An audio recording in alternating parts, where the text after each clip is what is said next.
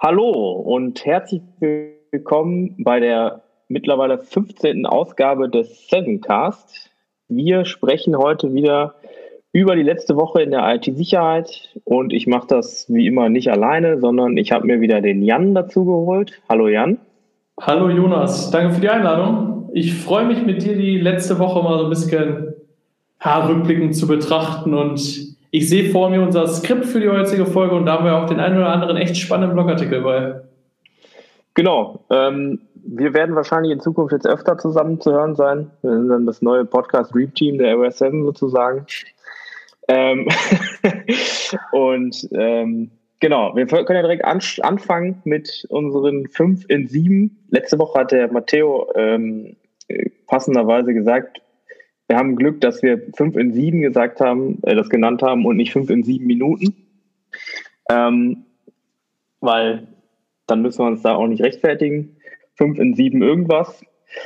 Ja, und der Start ist am Montag gewesen. Äh, da haben wir uns mit einem Thema beschäftigt, ähm, was viele noch nicht so richtig, was offensichtlich viele noch nicht so richtig verstanden haben oder sich nicht so richtig Gedanken darüber gemacht haben, ist äh, der Inkognito-Modus. Wir haben uns speziell jetzt mit dem Inkognito-Modus von dem ähm, Chrome-Browser beschäftigt an der Stelle, aber ähm, das lässt sich, glaube ich, ganz gut übertragen auf alle anderen äh, Inkognito-Modi von anderen Browsern, oder? Ja, sehe ich genauso. Und wir haben eine Statistik dazu, die wir auch in den Show Notes verlinken. Und es ist ich, fast, ich würde sagen, fast schon ein bisschen erschreckend, weil in dieser Statistik ist äh, enthalten, dass 40 Prozent der Nutzer des Inkognito-Modus, also wirklich der Nutzer, die den Modus bewusst benutzen, äh, denken, dass ihr Standort geheim ist, wenn sie diesen Inkognito-Modus benutzen. Und diese 40 Prozent, die genau dies denken, liegen tatsächlich falsch. Also der Inkognito-Modus kann vereinfacht gesagt nicht mehr tun, außer die aktuelle Sitzung zu vergessen. Oder würdest du das irgendwie anders formulieren, Jonas? Äh, nee, ist richtig. Also am meisten bringt er wahrscheinlich, wenn man wirklich immer inkognito surft. Da hat man aber halt auch ein paar Nachteile, ähm, so wie keine Cookies. Ähm, das ist aber je nach Browser auch einstellungsseitig. Irgendwie äh, kann man das konfigurieren, dass der Cookies sowieso immer vergisst.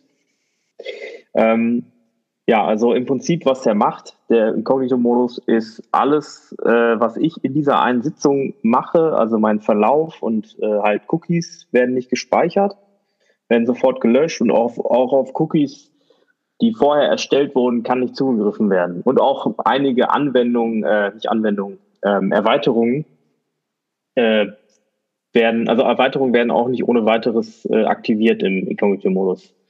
Aber was er halt genau nicht macht, das ist, glaube ich, das Wichtigere an der, an der Stelle, was er nicht macht, ist zum Beispiel äh, den Standort verbergen, weil das äh, kann immer noch über die IP-Adresse relativ leicht rausgefunden werden.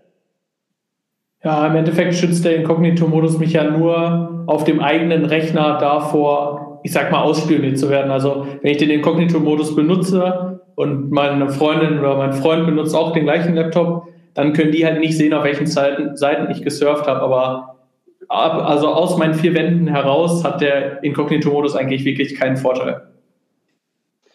Richtig. Und auch da ist es eingeschränkt, weil jetzt hast du das Beispiel genommen, ähm, Freund oder Freundin. Äh, wenn es jetzt nicht gerade irgendwas, also wenn es jetzt nicht um den Verlauf geht, auf was für Seiten ich mir so rumtreibe, sondern eher um sowas äh, wie, äh, was suche ich so? Also wenn ich zum Beispiel nach einem Geschenk suche, ähm, für meine Partnerin oder meinen Partner, dann kann das trotzdem sein, auch wenn ich den Inkognito-Modus dafür verwende, dass Werbung für, dieses, für diesen Gegenstand dann äh, erscheint auf meinem Fernseher, auf dem gemeinsam genutzten. Ja. Äh, also das, davor ist man dann auch nicht geschützt. Also da also, sollte man sich Gedanken drüber machen, was das wirklich bedeutet. Und äh, ja, und dazu wichtig noch zu sagen ist wohl, äh, dass Google eine Milliardenklage äh, vor sich äh, hat, äh, weil die das angeblich nicht ähm, richtig kommuniziert hätten, wie das funktioniert. Das ist so ein ja. amerikanisches Ding, glaube ich, äh, dass man wirklich alles ganz klar kommunizieren muss, sonst ist man selber schuld als Firma. Weiß nicht, ob das in Deutschland auch so passieren würde. Ja, das weiß ich auch nicht. Also ich weiß, das ist, also eine Milliardenklage ist ja schon immens hoch und das liegt in dem Fall daran, dass es eine Sammelklage ist. Also super viele Benutzer genau. des Google Chrome Incognito-Modus haben sich quasi zusammengetan und eine Sammelklage gegen Google formuliert, wo halt wirklich gesagt wird, ey, wir haben den Google Chrome Incognito-Modus falsch verstanden, ihr habt nicht richtig kommuniziert, was er kann, was er nicht kann. Ich habe den jetzt seit Jahren falsch benutzt und dementsprechend aufgrund der Vielzahl der Leute kam dann so eine immens hohe Klage zustande. Genau, es geht glaube ich um 5000 Dollar pro Nase. Ja. Äh, ja. Erinnert mich, muss ich sagen, ist vielleicht ein bisschen überspitzt, aber erinnert mich so ein bisschen an, an das, äh, wenn du mir so, ein, so einen Kaffeebecher, so einen Kaffee in einem Becher kaufst und da steht drauf, Achtung, ist heiße Flüssigkeit drin. Äh, an sowas erinnert mich das so ein bisschen, weil das ist so, irgendwie ist es doch, müsste ich das vielleicht wissen als Nutzer, als Anwender? Ja, weiß ich nicht, aber vielleicht ist es auch, weil ich so in dieser, in unserer, sage ich mal, Bubble bin, wo einem das eigentlich klar ist, weil man halt weiß, wie das ungefähr funktioniert, so ein, dass man getrackt wird und dass der Standort geteilt wird und dass das natürlich nicht browserseitig einfach so mal eben äh, deaktiviert ist. Na, ist schwierig einzuschätzen, ob das wirklich einfach zu schlecht kommuniziert wurde, was der Google Chrome Browser kann. Wenn man ein technisches Verständnis hat, so wie du, ich und viele andere in der IT-Szene, würde ich nicht unbedingt sagen, dass es schlecht kommuniziert war. Also ich habe den Google Chrome Incognito-Modus nicht falsch verstanden, aber schwierig. Also anscheinend gibt es super viele Leute in Amerika, die entweder einfach nur klagen wollen oder die den Incognito-Modus halt wirklich falsch verstanden haben. Ja, ja, gibt sicher viele, weil das Wort Inkognito ist halt auch so ein bisschen irreführend an der Stelle. Aber ja. ist, glaube ich, äh, was, was man aus unserer Sicht schwierig verstehen kann, weil, wie gesagt, wir sind da in unserer äh, IT-Blase und äh, ja, genau. Ähm, genau, jetzt haben wir, glaube ich, schon äh, die sieben Minuten fast mit dem ersten vorgemacht. Oh, jetzt habe ich sieben Minuten gesagt. Ähm, das, wenn du nichts dagegen hast, würden wir zum zweiten Thema kommen. Gerne. Ähm, genau, das zweite Thema, da geht es um Phishing, geht es ja öfter mal drum. Äh, und zwar geht es darum, dass GitLab eine interne Phishing-Simulation gemacht hat. Äh, kannst, willst du kurz erklären, was das ist und warum man das macht? Ja, also die fleißigen Zuhörer von uns müssten ja mittlerweile über das Wort Phishing schon ein paar Mal gestolpert sein. Phishing ist angelehnt an das englische Wort Phishing, also das quasi das Angeln. Und es geht darum, dass sie zum Beispiel auf eine E-Mail hereinfallen, wo sie, wo ihnen etwas anderes vorgegaukelt wird und sie klicken auf einen Link und befinden sich auf einmal auf einer äh, unseriösen Webseite etc. Also im Endeffekt das Versenden von fälschlichen Nachrichten und Daten abzugreifen, um sie auf einen anderen Link zu locken. Und eine Phishing-Kampagne funktioniert so, dass äh, ein Unternehmen, meistens halt die geschäftsführende Ebene, sagt, wir möchten einmal unsere Mitarbeiter quasi schulen, beziehungsweise einmal so eine Phishing-Kampagne durchführen. Und dann bekommen ausgewählte Mitarbeiter in unregelmäßigen Abstand, Abständen eine Phishing-Mail. Das heißt, wir als Angreifer beziehungsweise als Auftraggeber für diese Phishing-Kampagne entwickeln selbst professionelle Phishing-Mails, schicken die an die Mitarbeiter und danach führen wir Statistiken, wie viele Mitarbeiter denn tatsächlich auf welche Mail hereingefallen sind und wo vielleicht ein Schulungsbedarf besteht. Ja, Hast du noch ähm, was dazu zu ergänzen? Oder? Ähm, was ich immer ganz spannend finde bei solchen Sachen, ist, wie damit umgegangen wird mit den Ergebnissen. Ähm, in dem Fall ist es jetzt so gewesen, dass äh, die GitLab oder die Leute, die Mitarbeiter, die dann darauf reingefallen sind, werden dann nicht bestraft. Und so ist es und sollte es auch in den meisten Fällen sein, weil so eine Bestrafung, das bringt eigentlich keinem was in dem Fall. Äh, sondern da wird halt auch, wie du schon gesagt hast, klar, wo noch Schulungsbedarf besteht. Ähm, und wenn man jetzt Leute auch so, ich sag mal, an den Pranger stellen würde, zu sagen, hier der Herr, der Herr Müller von, äh, von Human Resources, der hat hier drauf geklickt, ähm, dann macht das, glaube ich, viele Leute nur ängstlich. Und dann bringt sowas äh, der, der, der Sinn nicht mehr so richtig gegeben. Ja. Aber grundsätzlich halten wir für sowas für wirklich sinnvoll, weil Phishing ist und bleibt das Einfallstor Nummer eins für Kriminelle und für größere auch Ransomware-Angriffe und so. Der meist, Im meisten Prozent ist Phishing die Nummer eins und deswegen ist es wirklich super sinnvoll, die Mitarbeiter zu schulen. Absolut, klar. Ähm, ja, aber man muss halt aufpassen, dass da nicht einzelne Leute oder auch einzelne kleine Abteilungen irgendwie an Frage gestellt werden. Man muss so ein bisschen äh, verantwortungsvoll mit den, mit den erhobenen Daten, sage ich mal, umgehen, ähm, dass da nicht so eine, so eine äh, ja, dass da kein, kein sozusagen angerichtet wird. Sollte zum Beispiel dann unbeliebt werden oder so. Ja. Ähm, ja. Ja, am Mittwoch äh, hatten wir einen ganz besonderen Blogbeitrag. Das erste Mal hatten wir einen, äh, ich hoffe, das stimmt jetzt auch, dass es das erste Mal war, ja. Das ja. erste Mal hatten wir einen Gast, einen Gast zu Besuch im Sevencast, äh, den Tana Ünalgan. Ähm, allerdings ist es ja eine ganz eigene Podcast-Folge, deswegen brauchen wir da jetzt nicht lange drüber quatschen. Ähm, ich würde bloß, genau, ich würde empfehlen, da mal reinzuhören. Ist ein spannendes Gespräch. Ich war da auch, äh, hatte den, die Ehre dabei zu sein als, äh, als äh, Technik sozusagen. Und äh, ja, ist gut geworden. Dana hat viel Spannendes zu erzählen, sehr interessant. Und äh, ja, man, sollte man mal reinhören. Ja, die meisten unserer Zuhörer haben dann den Podcast vom Tana bestimmt jetzt zu dem Zeitpunkt, wo sie unsere Folge hören, definitiv schon gehört. Und wenn nicht, dann unbedingt nachholen. Genau, stimmt. Da hast du natürlich recht. Ähm, ja. ja. Donnerstag haben wir ja. über. Ja, was erzähl, erzähl du, du bist der Moderator. ja, äh, Donnerstag haben wir über WhatsApp Web gesprochen, äh, geschrieben und sprechen jetzt drüber. Äh, was ist das, WhatsApp Web? Äh, also WhatsApp ist ja, denke ich, für jeden ein Begriff. Äh, ja. Ich glaube, der beliebteste Messenger. Würde mich jetzt wundern, wenn nicht. Und WhatsApp Web ist halt einfach die Webanwendung dafür quasi. Also es gibt eine Internetseite, äh, auf die man quasi surfen kann und dann muss man den QR-Code scannen. Also man scannt von der WhatsApp-App auf dem Handy einen QR-Code auf dem Bildschirm unseres, unseres Computers und dann ist man quasi in, einem, in, unserem, in der ganz normalen WhatsApp-Anwendung halt nur auf dem PC im Browser. Und das ist ganz praktisch, wenn man zum Beispiel das Handy gerade irgendwie an einem anderen Ort hat, am Aufladen oder am Schreibtisch sitzt und äh, dann nebenbei bei WhatsApp schreiben möchte, dann kann man dies relativ einfach und problemlos vom PC aus machen. Ja, aber es gibt es auch als Desktop, Des Desktop-App, ne? Für, also zumindest für Windows und macOS. Ja, aber muss man sich ja gar nicht installieren dann. Kann man ja einfach so über den Browser machen. Ja, okay, aber es ist auf jeden Fall erwähnenswert, dass es die Desktop-App noch gibt. Ja, also. Genau.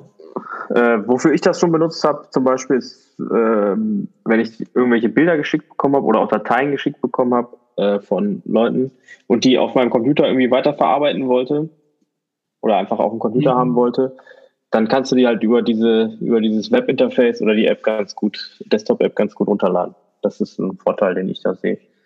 Aber ist das nicht irgendwie gefährlich, wenn ich äh, WhatsApp, also so auf dem Rechner dann benutze? Kann da nicht irgendwie was schiefgehen bei? Also, solange du das bei dir auf deinem eigenen PC machst und du auch der Einzige bist, der an deinem PC quasi arbeitet, sehe ich da keine größeren Probleme. Es wird dann ein bisschen kritischer, wenn du zum Beispiel überspitzt gesehen im Internetcafé bist, wo hunderte von Leuten jeden Tag den gleichen PC benutzen und du dich dort bei WhatsApp Web einloggst und einen QR-Code scannst, aber vergisst, dich wieder auszuloggen.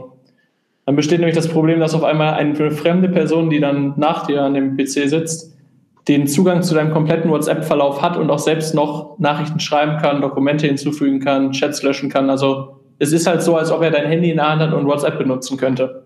Mhm. Ja, ja, da muss man dann halt. noch eine andere Gefahr? Also ich meine, das ist ja jetzt die Gefahr. Ich meine, ich hoffe, keiner ist so naiv in Anführungsstrichen und wird sich jetzt in einem wirklich ganz öffentlichen Raum, also im Internetcafé, bei WhatsApp Web anmelden und sich nicht abmelden. Aber dieses QR-Code-Scannen ist auch eine Gefahr. Ja, ja, aber auch das andere kann man ja vergessen. Aber wenn man es vergisst, kann man es immer noch im Handy nachholen. Also in der App gibt es so eine Liste von Sachen, von Geräten, die verbunden sind und dann kann man es auch in, im Nachhinein äh, vom Handy aus noch äh, diese Verbindung okay. kappen. Ähm, ja, genau, QR-Codes, also du hast ja gesagt, man scannt so einen QR-Code, ähm, also so, so eine Ver Ver äh, Codierung von diesen, von den, ja, man scannt einen QR-Code. Ist ja, ja glaube ich, äh, bekannt, was das ist, äh, bevor ich mich da jetzt verrenne. Ähm, genau, das kann natürlich, wenn man auf der falschen Seite ist, also nicht auf äh, web.whatsapp.com, genau, dann, ja. ähm, dann äh, oder irgendwie über einen Link auf eine Phishing-Seite gekommen ist und da den QR-Code scannt, dann kann es durchaus passieren, dass ähm, derjenige, der diese Seite, diese Phishing-Seite betreibt, dann Zugriff auf meine Chats hat. Also, dass es dann im Prinzip äh, abgefangen wird. diese ganzen Informationen. Ja, da sehen wir wieder, wie gefährlich Phishing, also quasi Also wenn man auf, zum Beispiel auf einer falschen Website genau. landet und dann einen QR-Code scannt, der halt nicht von WhatsApp ist oder auf einer gefährlichen Seite dann auf einmal landet, weil der QR-Code manipuliert wurde. Also mit solchen Sachen, mit Sachen einscannen, auf fremde Webseiten gelangen etc., da muss man halt immer ein bisschen vorsichtig sein und lieber einmal mehr gucken, ob die Domain, die oben angezeigt wird, wirklich die ist, auf der ich gerade aktuell sein will. Richtig. Ähm, ja, Stichwort Scannen. Worüber haben wir denn am Freitag geschrieben? Oh, gut, Wahnsinnsüberleitung. äh,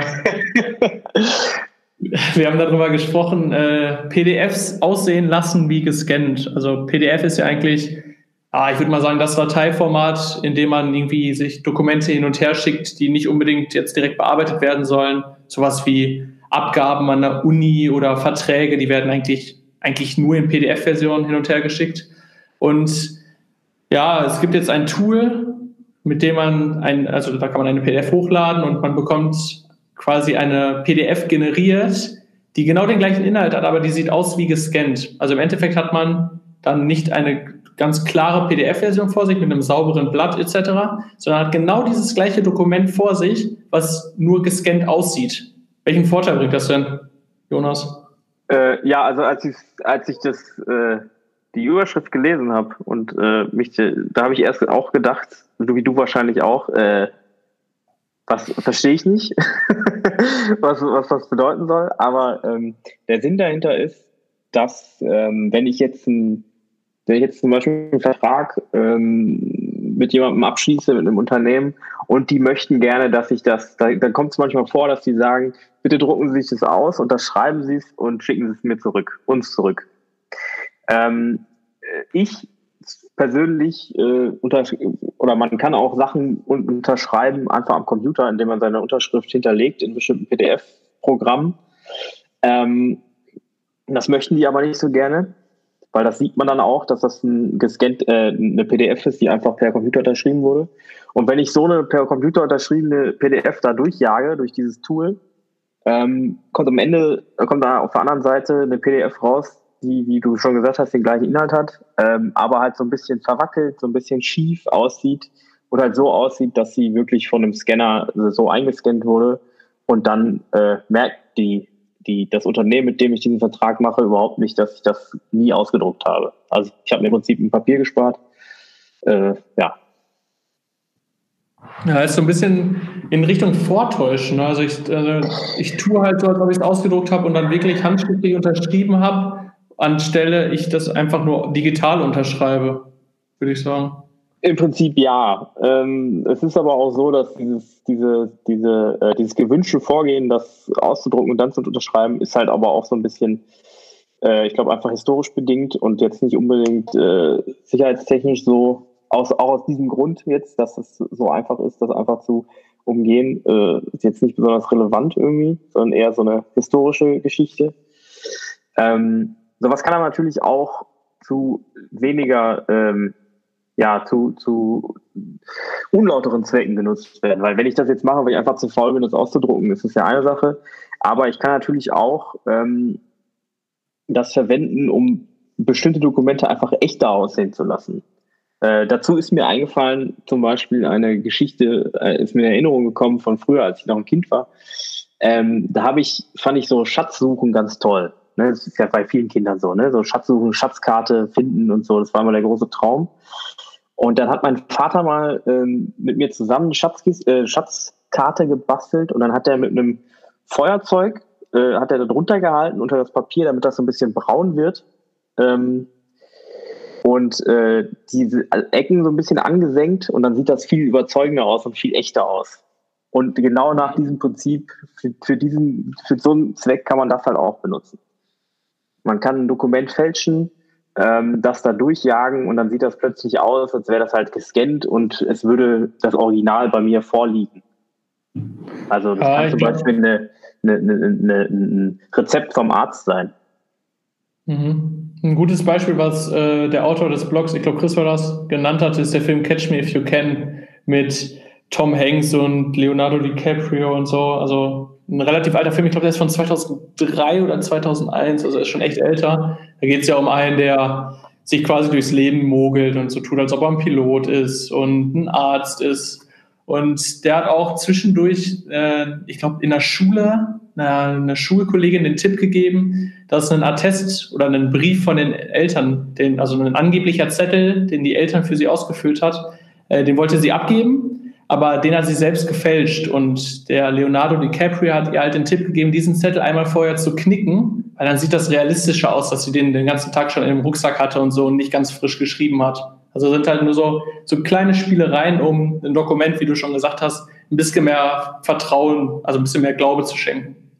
Genau, das macht das Ganze ein bisschen glaubwürdiger. Dazu muss man natürlich sagen, das haben wir auch äh, im Blog am Ende erwähnt, ähm, das ist natürlich im Zweifelsfall Urkundenfälschung und äh, somit auch strafbar. Also wenn man das wirklich macht, zum Beispiel, äh, zum Beispiel, wie ich gerade jetzt gesagt habe, ein Attest vom Arzt äh, so zu scannen oder halt nicht zu scannen, sondern selber zu schreiben. Ja. Das sollte man sich klar machen und das nicht äh, deswegen auch nicht für sowas verwenden. Aber theoretisch kann man es dafür verwenden. Also Sachen, die nicht, die gescannt aussehen, müssen nicht unbedingt auch gescannt sein. Das kann man vielleicht so festhalten. Ähm, ja, dann, ja. Haben wir geschafft, oder? Vier, also ja, fünf in sieben. Fast fünf geschafft. In sieben, fünf in sieben irgendwas haben wir geschafft. Ähm, ja. Ach so, zu, zu den PDFs noch eine Sache.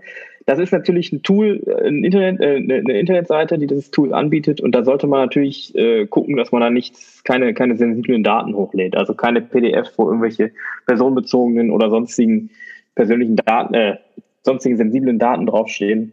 Ähm, weil man nicht halt nicht weiß, was mit der PDF passiert. Ja, also man lädt halt ein Dokument hoch und wenn man ein Dokument Genau, hochlädt, da sollte man immer aufpassen. Ja. So als Info nochmal. Ja. Genau, ähm, dann haben wir 5 in 7 irgendwas geschafft. Ja. Ähm, ja, äh, dann wollen wir sprechen über ein Lucky Leak diese Woche. Und zwar ähm, hat ja jeder sicher mitbekommen, ist ja schwierig, es nicht mitzukommen, äh, was in den USA und auf der ganzen Welt eigentlich gerade los ist. Ähm, da steht die Polizei gerade nicht so gut da und ähm, insbesondere die US-Polizei und da haben sich jetzt welche äh, und die wurden jetzt auch angegriffen oder jetzt nicht nur einmal, sondern äh, die wurden wahrscheinlich schon mehrfach versucht anzugreifen, auch von Hacktivisten. Also das Ganze äh, geht jetzt auch übers Internet natürlich, so wie ja alles.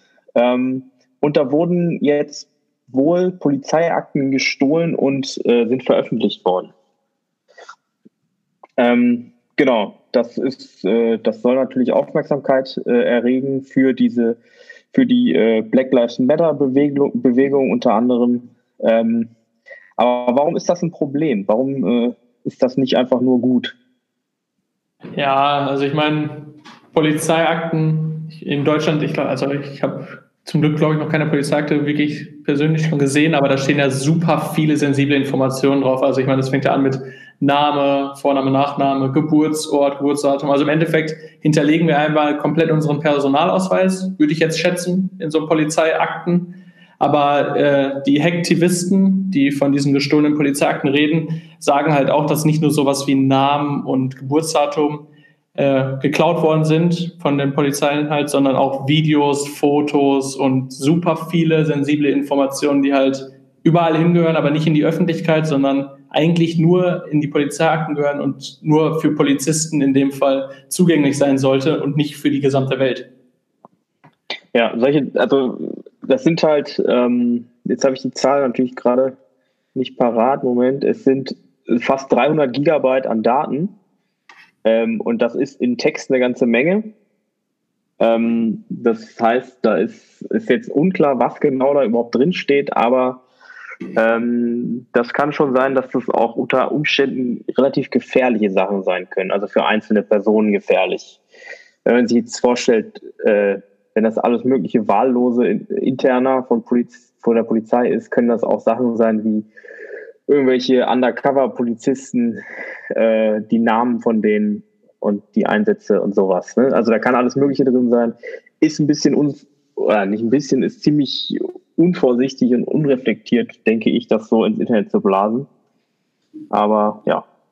Aber auch sowas wie ein Zeugenschutzprogramm fällt mir gerade ein. Also in so genau. Krimiserien wird ja immer davon gesprochen, dass so Zeugenschutzprogramm immer so, so wahnsinnig sensibel behandelt wird und dass die Leute halt super vorsichtig sein müssen und sowas. Und ich meine, wenn sowas halt irgendwie in die Öffentlichkeit gerät, dann hängen da wirklich ganz, ganz große Gefahren dran. Denn ich meine, Leute sind nicht ohne Grund in einem Zeugenschutzprogramm und die Adresse sollte nicht öffentlich werden. Ja, richtig. Ich weiß jetzt nicht, also äh, ich glaube, zumindest bei mir ist es so, ich denke bei dir auch, da kommt das meiste, ich nenne es mal Wissen, äh, glaube ich, aus aus Fernsehen und Film. Deswegen äh, müssen wir mal gucken, dass wir uns da jetzt nicht um Kopf und Kragen reden. Aber äh, ja, da sind auf jeden Fall sensible Sachen drin, die irgendwie äh, auch gefährlich sein können für andere Leute. Deswegen ja, ist das natürlich nicht ganz ohne. Ja, ich würde sagen, damit haben wir Lucky League eigentlich ganz gut abgeschlossen, oder? Also, wie du schon gesagt hast, bevor wir uns da jetzt verrennen, weil sowas ist mal ein wirklich heikles Thema, aber grundsätzlich ist halt einfach nur in, also nur, ich sage immer nur, das ist überhaupt nicht so abwertend gemeint, sondern es ist halt eine Polizei, mehrere Polizeiakten im Internet öffentlich geworden und dort sind halt angeblich wahnsinnig sensible Informationen drin. Und auch von Leuten, die ja mit der Polizei vielleicht gar nicht unbedingt zu tun haben. Ne? Also die halt ja. in Akten drinstehen. Äh, genau. Äh, ich darf eine neue Kategorie quasi anmoderieren. Also ich, ich hoffe, du bist damit einverstanden, dass ja, ich jetzt die Oh, nett, danke. Dialog. Und äh, zwar äh, ist uns schon in den letzten ein, zwei Wochen im Podcast aufgefallen, dass wir manchmal ein Thema haben, was wir nicht so richtig in eine der bislang kreierten Kategorien, welches da nicht so gut reinpasst. Und deswegen haben wir uns überlegt, eine neue Kategorie äh, zu eröffnen. Jedoch haben wir für diese Kategorie noch keinen richtigen Namen. Inhalt von der Kategorie soll sein, dass wir so News also einfach so aktuelle News, zum Beispiel Pressemitteilungen oder sowas, äh, halt kurz reflektieren, analysieren. Und häufig handelt es sich bei solchen News ja jetzt nicht wirklich um eine Sicherheitslücke oder um einen Datenleak. Und daher haben wir uns überlegt, eine neue Kategorie einzuführen. Und diese befüllen wir jetzt auch direkt. Und zwar gibt es eine Pressemitteilung vom CCC, dem Chaos Computer Club, bezüglich eines offenen Briefs an die US-Regierung. Worum geht es denn in diesem offenen Brief, Jonas? Ähm, also in diesem offenen Brief geht es äh, so, wir mal, salopp und reißerisch gesagt um die äh, Freiheit im Internet. So ist ja auch äh, betitelt der offene Brief, also Safe Internet Freedom. Ähm, und zwar geht es darum, dass von der Regierung, also die, die, es gibt einen US-Regierungsfonds, also ein, ein Topf voll Geld, ähm, der für Open Source Projekte da ist. Also der heißt auch äh, Open Technology Fund. Das heißt, äh, daraus finanzieren sich sehr viele ähm, Open Source Projekte hauptsächlich. Zum Beispiel äh, Sachen wie Signal, der Messenger, ein, ein Open Source äh, Ende-zu-Ende verschlüsselter Messenger. Oder auch äh, das Tor-Projekt, ist auch ein Open Source Projekt, was sich daraus finanziert. Beides Sachen, die vor allem äh, die Privatsphäre von Nutzern schützen sollen. Und äh, jetzt machen sich natürlich Open Source Verfechter Sorgen um, ähm, um die Zukunft dieser Projekte und überhaupt um die Zukunft von Open Source Projekten. Weil äh, da jetzt die Führung ausgetauscht wurde im Open Technology Fund ähm, durch Leute, die mutmaßlich äh, eher ähm, gegen solche Technologien sind und gegen ähm, gegen die Verbesserung der Privatsphäre von Nutzern. Ähm, um das mal kurz anzureißen, ich weiß nicht, ob wir darüber schon mal gesprochen haben, vielleicht kannst du kurz sagen, was Open Source ist und warum das so wichtig ist und so spannend ist. Ja, das, da komme ich sofort drauf zu sprechen. Ich finde noch äh, erwähnenswert, dass du, du hast ja gerade diesen Open Technology Fund äh, angesprochen. Sowas gibt es in Deutschland gar nicht. Also in Amerika gibt es. Genau, wir haben. Ja, ja, erzähl Nee, äh, wir haben im Prinzip sowas nicht. Genau, wir haben kein, keine öffentliche Stelle, die äh, gezielt Open Source Projekte unterstützt. Das finde ich schon interessant irgendwie. Also die Amerikaner haben halt jetzt wirklich super Angst davor. Also generell das ganze Internet hat halt Angst vor der Internetfreiheit, wie du schon quasi gesagt hast. Aber dass die Amerikaner da so einen Fonds für haben, für Open Source Technologien, fand ich relativ interessant. Das war mir vorher auch gar nicht so bewusst und dass wir in Deutschland halt gar nichts in der Richtung haben, sondern dass sich so Open Source Projekte in Deutschland halt nur durch Crowdfunding oder ähnliches finanzieren. Hm. Aber Die Frage, die du gerade in den Raum geworfen hattest, war, was ist Open Source und warum ist das gut? Also Open Source ist, wie dein Name schon quasi sagt, eine offene Quelle. Also dass der Quellcode öffentlich liegt. Jeder kann an so einem Projekt freiwillig mitarbeiten, kann äh, Verbesserungen einreichen, Vorschläge einreichen und generell ist es halt einfach ein Produkt, welches öffentlich ist. Das kann sich jeder runterladen und jeder kann damit rumbasteln. Und das Gute an solchen Open Source Projekte aus IT-Sicherheitssicht ist, dass diese als sicher gelten, beziehungsweise das ist halt so ein Prinzip, wie man sichere Software entwickelt, indem man sie öffentlich stellt. Denn dadurch werden, schauen super viele Leute auf den Quellcode, auch viele IT-Sicherheitsexperten schauen sich den Quellcode einmal selber an. Und umso mehr Leute mit Erfahrung in der IT-Sicherheit sich den Quellcode anschauen, umso wahrscheinlicher ist es, dass Schwachstellen gefunden werden. Also im Endeffekt ist das wie kostenlose Penetrationstests, dadurch, dass man den Quellcode öffentlich stellt. Und deswegen halte ich Open Source für wirklich gut aus der IT-Sicherheitssicht. Ja, auch die, die, die Corona-App, die jetzt, die jetzt rausgekommen ist, die ist auch Open Source. Also da kann man sich ja auch angucken, wie das aussieht. Ja. Ähm, und das ist natürlich, wie du schon gesagt hast, ein großer, großer Vorteil für die Sicherheit äh, von einem bestimmten weil das ist halt dieses Prinzip, äh, das kennen sicher alle, die schon mal irgendwie eine Arbeit geschrieben haben oder irgendwie schon Sachen geschrieben haben, äh, ob das jetzt Texte, Fließtexte sind oder ähm, Programme, Code, dann hast du immer das Problem, wenn du das selber liest, dann weißt du genau, was du gemeint hast und liest auch das, was du gemeint hast. Ähm, aber das, die Gefahr dabei ist, dass du Fehler einfach nicht siehst. Und äh, das lässt sich auch ganz gut übertragen auf solche Konstrukte wie äh, so, so Verschlüsselungsmechanismen äh, in Software zum Beispiel, dass ich, wenn ich das programmiert habe, die für andere offensichtlichen Fehler nicht sehe und deswegen ist es sehr sinnvoll, da Leute drüber lesen zu lassen. Und so ein Open Source Projekt ist im Prinzip, als würde man, hast ja auch schon gesagt, ein kostenloser Penetrationstest. Also ich lasse im Prinzip jeden einmal drüber lesen und die sagen mir dann, hier hast du aber einen kleinen Fehler gemacht, da solltest du nochmal nacharbeiten oder mach es direkt selber, schlagen es als äh, Verbesserungsvorschlag vor. Ähm, genau, also so kann man sich es vielleicht vorstellen, als würde man eine Arbeit schreiben und lässt jeden mal drüber gucken und äh, jeden mal Korrektur lesen sozusagen. Das ist äh, für viele auch im ersten Blick gar nicht so unbedingt logisch, dass es mit eines der besten Sicherheitsprinzipien ist, den Quellcode öffentlich zu legen. Also im Bachelor hatte ich im zweiten Semester einen Prof, bei dem ich auch IT-Sicherheit hatte und Verschlüsselung und sowas. Und der kam in der ersten Vorlesung rein und hat halt mehr oder weniger gesagt, dass äh, der, die beste Sicherheit in Software etc. ist, keine Geheimnisse zu haben. Denn Geheimnisse in Form von irgendeinem geheimen, geheimen Schlüssel oder sonst irgendwelchen Tricks in einem Quellcode, die werden von den Hackern über kurz oder lang irgendwann entdeckt. Nur langfristig sicher aufgestellt, wenn man keine Geheimnisse hat, also nichts Verborgenes, was der Hacker so gesehen finden kann. Und das passt, finde ich, in den Open Source Kontext ganz gut rein. Also man legt halt alles öffentlich und hat keine Geheimnisse. Und jeder Hacker kann sich den Quellcode genauso angucken wie jeder Sicherheitsexperte. Ja, absolut. Das ist äh, sehr sinnvoll, das so zu machen. Äh, weil, wie du ja schon gesagt hast, also man, wenn man sich äh, Sicherheitslücken anguckt in der Vergangenheit, ähm, die großen Schaden angerichtet haben, ähm, dann ist es fast immer so, dass das irgendwelche proprietäre Software war, die halt wirklich nur die Leute intern, sage ich mal, überprüft haben.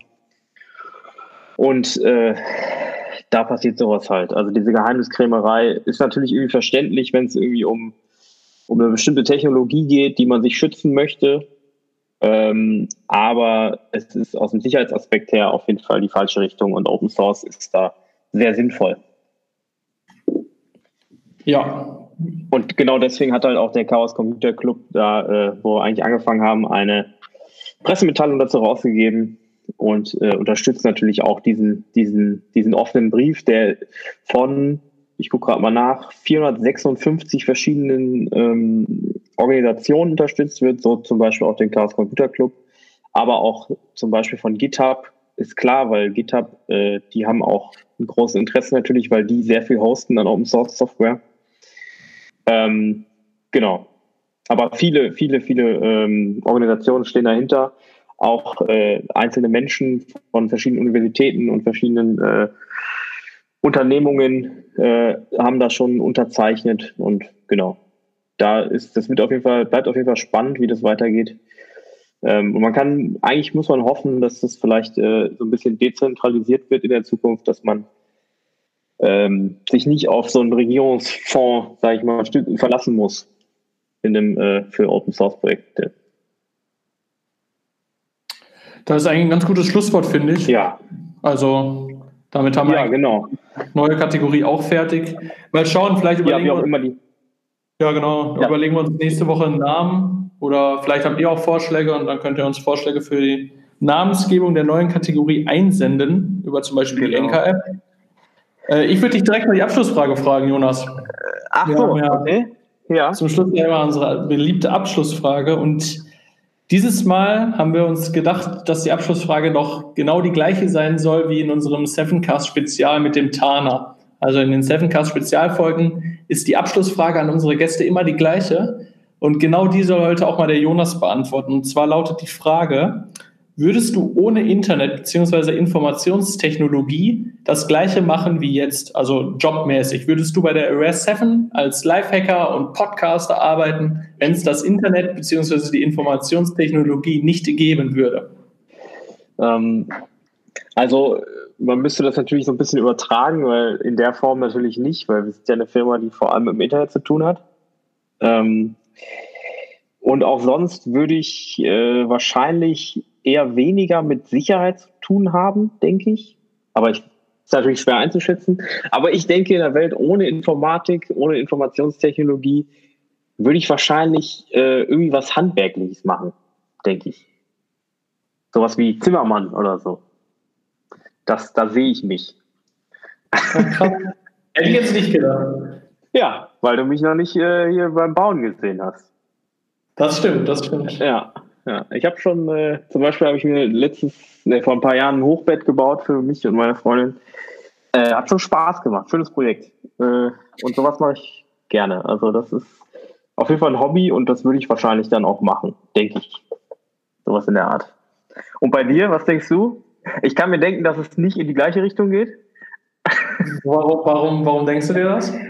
Äh, ach, weiß ich nicht. Ich habe so, so, ein, so eine, eine, Idee über dein, deine äh, handwerkliche Begeisterung. Na, so ein Gerücht, was hier in der Firma umgeht, was wir nicht mehr erläutern müssen, dass ich angeblich handwerklich nicht begabt bin. Angeblich zwei linke Hände, aber das ist natürlich Quatsch. Das ist natürlich auch völlig ja, übertrieben. Aber handwerklich, also Handwerk wäre, glaube ich, echt nicht meins. Ich finde das super schwierig, die Frage zu beantworten, weil sich mein Weg relativ früh gezeichnet hat in dieser IT-Richtung. Ich habe halt direkt nach dem Abi Informatik studiert. Ich weiß nicht, ob das so die Frage richtig beantwortet. Ich fand Pilot früher immer richtig cool und sowas wie Fluglotse. Also generell diese ganze Flugindustrie fand ich immer cool, aber ich weiß halt auch nicht, ob die in dem Sinne existieren würde, wenn es das Internet und die Informationstechnologie nicht so geben würde. Hm. Ja, ich glaube, viele. Entschuldigung, wollte ich nicht unterbrechen. Ja, das ist schwierig. Also, das ist auch, ich, die Frage ist auch schwierig. Also, sogar ganz ohne Technik wäre ich. Boah, das ist wirklich schwer. Vielleicht ein Mathelehrer oder so. Aber ja. kann ich nicht. Und der Rest fällt mir kaum ohne IT ein was ich noch so halbwegs könnte. Ja, ich denke, Leute, die mit, mit ähnlichen Interessen, die wir jetzt haben in unserer Branche, die wären früher wahrscheinlich äh, Mathematiker geworden oder, äh, oder theoretische Informatiker. Ne? Also Informatik gibt es ja schon länger als die Technologien dazu, sage ich mal.